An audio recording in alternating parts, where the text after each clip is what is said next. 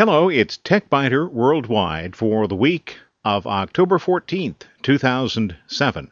I'm Bill Blinn with an hour's worth of technology news in far less than an hour because we leave out the sports, the jingles, the weather, and the commercials. And a happy Thursday evening. Normally I record the program on a Saturday, but I thought I'd mention that it's being recorded this week on a Thursday. There's a reason for that. I'm not going to tell you what it is, but there is a reason. And this week we have answers and questions. Maybe we have questions and answers. Probably I'd ask the question first. That way you can tell if the answer goes along with the question. Yes, people do send questions to TechByter Worldwide. Sometimes they get answers. For example, here's one. A listener who had installed a rather complicated backup program several months ago discovered that the rather complicated backup application hadn't been working and that he actually had no backups. Fortunately, he discovered that before he needed a backup. And what he asked was, What I'd like to do is reformat the drive, partition it, and then get a program that I can understand and redo everything, including one partition for each of my three machines. Well, first part's pretty easy format. That's what the operating system is for. Assuming all machines are Windows XP or above, then format the external drive as an NTFS drive. If you're dealing with machines that aren't NT or Windows 2000 or Windows XP, then maybe you need a FAT32 format, but probably you're going to want NTFS. One partition, one volume. Don't bother with multiple partitions on a drive that will move from one machine to another. Just keep it simple. As for backup, I would recommend Acronis TrueImage Home version 11. It's about $50. I'll have a review of this application, that's a new version, in an upcoming report, probably three or four weeks from now. It is the fastest, easiest, most comprehensive backup application on the market, particularly for home users. Create a single backup for each machine on the portable hard drive. You can name those backups something like machine 1, machine 2, machine 3, or maybe something a little more creative than that. And then make sure you keep the differential backups on the same drive. That, by the way, is important.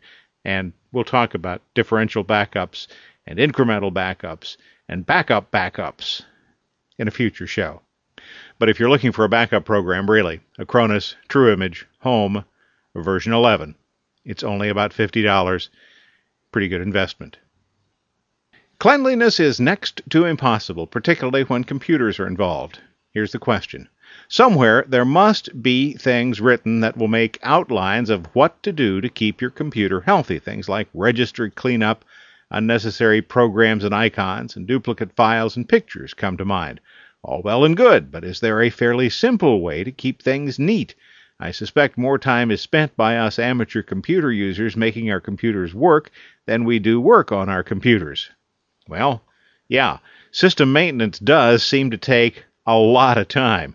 And it's something we didn't have to do when we were doing everything on paper.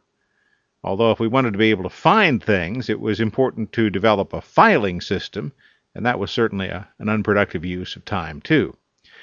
Well, if you don't install and remove applications frequently, then you really don't need to bother with things like registry cleanup.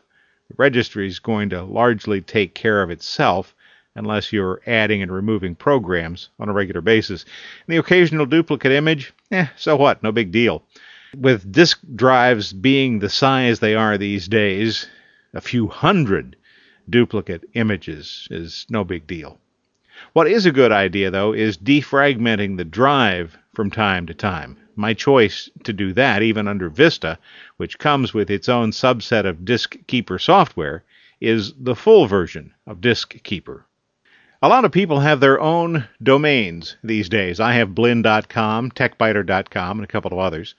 And when they send messages, they'd like those messages to come from their own domain, not from Cox.net or Huawei.com or somerr.com. Often it's sufficient just to use the Internet Service Provider's Simple Mail Transport Protocol, the SMTP server, and change the from and reply to fields. But sometimes that's not possible. Sometimes it's not desirable. My machines are set up so that I can send mail through my internet service provider, which is Wide Open West, or I can send mail directly through one of my own domains. Which one I choose depends on which one is working. In most cases, most days, both of them are working. And in that case, mail goes through one of my domains. Other people do that the other way around. They use their internet service provider's SMTP server most of the time. The question is I've been sending email through my internet service provider's SMTP server, but they've been having problem with outbound mail for several days. I've been able to send messages through Gmail, but that doesn't look very professional. I tried setting up my email program to send messages via my own domain, but I can't connect to the server. My ISP says that they block port 25 and that I might as well give up. Well, okay. Indeed, they probably do block port 25 traffic. A lot of internet service providers are blocking pass through port 25 traffic these days in kind of a misguided effort to stop spam. But as for them to tell you to give up, not exactly. By way of background, port 25 is one of the two ports commonly used by a lot of email programs. Port 25 is used for the SMTP connection and port 110 is used for the POP3 connection. In more or less plain English, port 25 is used to send mail, and port 110 is used to receive mail. Now, although it's not necessary for the solution, it might be helpful for me at this point to talk about what the heck a port is, because a lot of people really get confused about what a port is. They tend to think of a port as being a physical device, maybe a physical device on a server somewhere, and that all of the mail goes through this one little physical connection, a little wire. Well, that isn't it. A port is, you can think of it as a connection place, not a physical place that exists in the real world. It exists only within the computer's memory. Ports 0 through 1024 are reserved for specific uses. But there are other ports. Ports 1025 through 65,535 may be defined by specific applications. Port 80 is used for HTTP requests, that's the web. And whenever your web browser tries to view a new page, it sends a request on port 80. And as I noted already, email applications typically use 25 for sending, 110 for receiving. So, if your ISP is blocking outbound port 25, you'll need to be able to connect to your Internet Services SMTP server via some other port. You may be able to connect, but you can't use port 25 to pass traffic through your own ISP to your domain host. What that means is you use another port. Which one? Well, it could be anything in the 0 through 1024 range, but often it's going to be in that 1025 to 65,535 range. Your domain host will be able to tell you which port to use. As for my own domain, it's hosted by an organization called Bluehost in Orem, Utah, and they provide two options port 25 and through a little Linux magic, port 26. So in my case, should Wide Open West someday decide to block port 25, which at this point they don't, I could simply connect on port 26. In fact, being proactive, I already do connect on port 26. When you do that, you need to make some changes in the way your email program works. And if you visit the TechByter Worldwide website, www.techbyter.com, I'll show you how to do that on Microsoft Mail, in Outlook, and in Outlook Express, and also in my own favorite email program, the BAT. Let's call this question the case of the unplugged laptop. If one uses a laptop primarily and for extended periods on AC power and only occasionally uses battery power, should one remove the battery while the system is running on AC? My answer to that is no. If you don't believe me, okay, that's probably a good thing. So I checked for some additional information. I looked at Apple's website. You may not have an Apple computer, but a battery is, for the most part, a battery.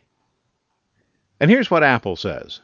For proper maintenance of a lithium based battery, it's important to keep the electrons in it moving occasionally. This disregards the fact that electrons are constantly in motion. But that's okay. Apple does not recommend leaving your portable plugged in all the time. An ideal use would be a commuter who uses her MacBook Pro on the train. We have any trains in central Ohio? No. Then plugs it into the office to charge. This keeps the battery juices flowing. If, on the other hand, you use a desktop computer at work and save a notebook for infrequent travel, Apple recommends charging and discharging its battery at least once a month. So there's the answer. Leave the battery in and run it from time to time on the battery. Continuing with laptops, I have been given an old laptop. It has Windows 98 SE on it, and that's an old laptop. But without the AC adapter. It carries no brand name, but the model L7300, L7200 makes it probable that it's sold by Siemens. Its battery says 10.8 volts, 4500 milliamp hours, and its label says input plus 19 volts, 2.64 amps, 50 watts typical. Do you suppose it'd be okay to hook it up with any old AC adapter that has the proper plug that's around 19 volts? The answer would be to define around 19 volts. If by around 19 volts you mean maybe something in the range of oh, 18 to 20 or 21 volts, okay, that'll probably be okay. It's important, though, to match the amperage. You'd need something capable of providing at least 2.64 amps, so 3 amps or 12 amps or 1500 amps would be okay. 1500 amps would be one big power supply, by the way. 2 amps would not. And of course, you need a plug with the right configuration and one with the right polarity. Do you ever notice that shut down and shut up aren't quite the same thing? You ever tell your computer to shut down and it doesn't? Sometimes computers just don't listen very well. Here's a question Have you ever had an, an issue with Windows XP Home that would cause you to have to click shut down twice? The questioner says, I go to the start menu, click shut down, and the box for standby, shutdown, or hibernate come up. I click on shutdown and it does nothing. I have to do it again. This is when it closes. All I can think of is that there's a program in there holding up the system from closing. I don't get the typical this program is not responding or similar message. Well, you're probably right, but the question is is the application that's getting in the way something you want to have running, or is it malware? Uh, if you're running Skype software, for example, try using the task manager to kill that process before shutting it down. That's not a long term solution, but a way to troubleshoot what the problem actually is. That, by the way, was a problem with some versions of Skype's software. It's probably been fixed by now. You can use that same kind of procedure with other tasks to see if you can narrow it down to a specific application that's causing the problem. You do want to take care in killing processes, though. In some cases, killing a process will cause the machine to hang, and the only way to regain control is by physically powering it off. That's never a good way to close a machine down, so don't use that technique if you're at all concerned about what might happen. Some malware likes to edit the registry during the machine shutdown, and poorly written malware, and I have to wonder if that's an oxymoron, can cause that kind of behavior. And there are some protective programs, uh, antivirus applications, for example, that sometimes scan at shutdown and can cause that kind of behavior. So take a look at the disk drive indicator and see if the disk drive is being used. Maybe that's what's holding it up. Another test you can try, related to some of the ones I've already talked about, is after that first shutdown attempt, open the task manager to see if any applications are still running. If so, that's going to be the likely culprit, and killing an application doesn't have the same kind of dangers that killing a process does. This will be something you'll just have to kind of puzzle out on your own. In Nerdly News this week, an IE7 free for all. If you have a less than legal copy of Windows, you haven't been able to upgrade to Microsoft's Internet Explorer version 7. That's because the IE download triggers a Microsoft Genuine Advantage interrogation. And if your machine fails that interrogation, the download doesn't happen. Well, it didn't happen in the past. Last week, all that changed. Microsoft has pulled the WGA requirement for Internet Explorer 7.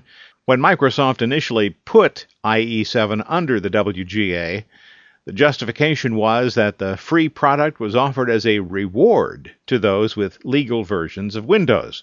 In dropping the requirement, Microsoft said what they've done is the best for users. So that kind of leaves open to question whether the WGA requirement was the best thing for users when they instituted that policy. You still can't download IE7 if you're running a pre XP version of Windows. Version 7 is designed to work only with XP and Vista. So, why the change? Well, change might be spelled M A R K E T S H A R E, market share. Firefox and to a significantly lesser degree Opera are eating into Microsoft's market share. And then, of course, there's the challenge from Apple with what is still a not quite ready for prime time on Windows Safari.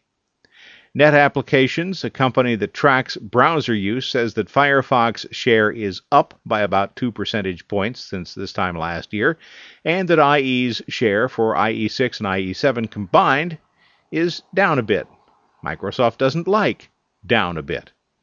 So if you haven't yet downloaded Internet Explorer 7 and you want it, you can download it now or just wait till it shows up as a high priority item in Windows Update.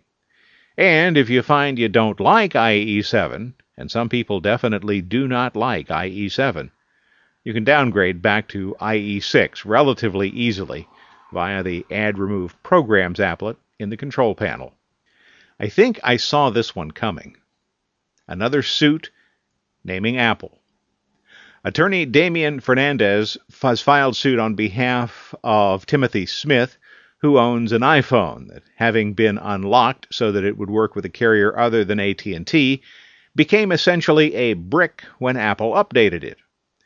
The suit claims that Apple violated what's called the Cartwright Act because Apple prohibits iPhone consumers from using and purchasing a cell phone service other than that through AT&T. The suit contends that owners used legal means to unlock their iPhones, but they have lost the use of those devices because of Apple's unlawful and anti-competitive conduct, and that that conduct forces consumers to pay inflated prices for both the phone and the service. The suit doesn't seek any specific amount of damages. That's probably because that even though it's officially a class action suit, there are as yet no other plaintiffs in that case. Class action suits, when won by the plaintiffs, usually give the winners a little bit of money or maybe a coupon with a minimal value and a lot of significant restrictions on its use, while the attorneys collect hundreds of thousands or in some cases millions of dollars in fees. You know, we might want to look into redefining the term winner when class action suits are involved. Suit asks for an injunction against Apple to prevent it from including software locks on its phone. The suit notes that the plaintiff believes that more than 1.125 million potential plaintiffs exist. This is a case that Apple probably can win in a court of law. It is not a case the company can win in the court of public opinion. The sooner Apple figures that out, the better it'll be for Apple.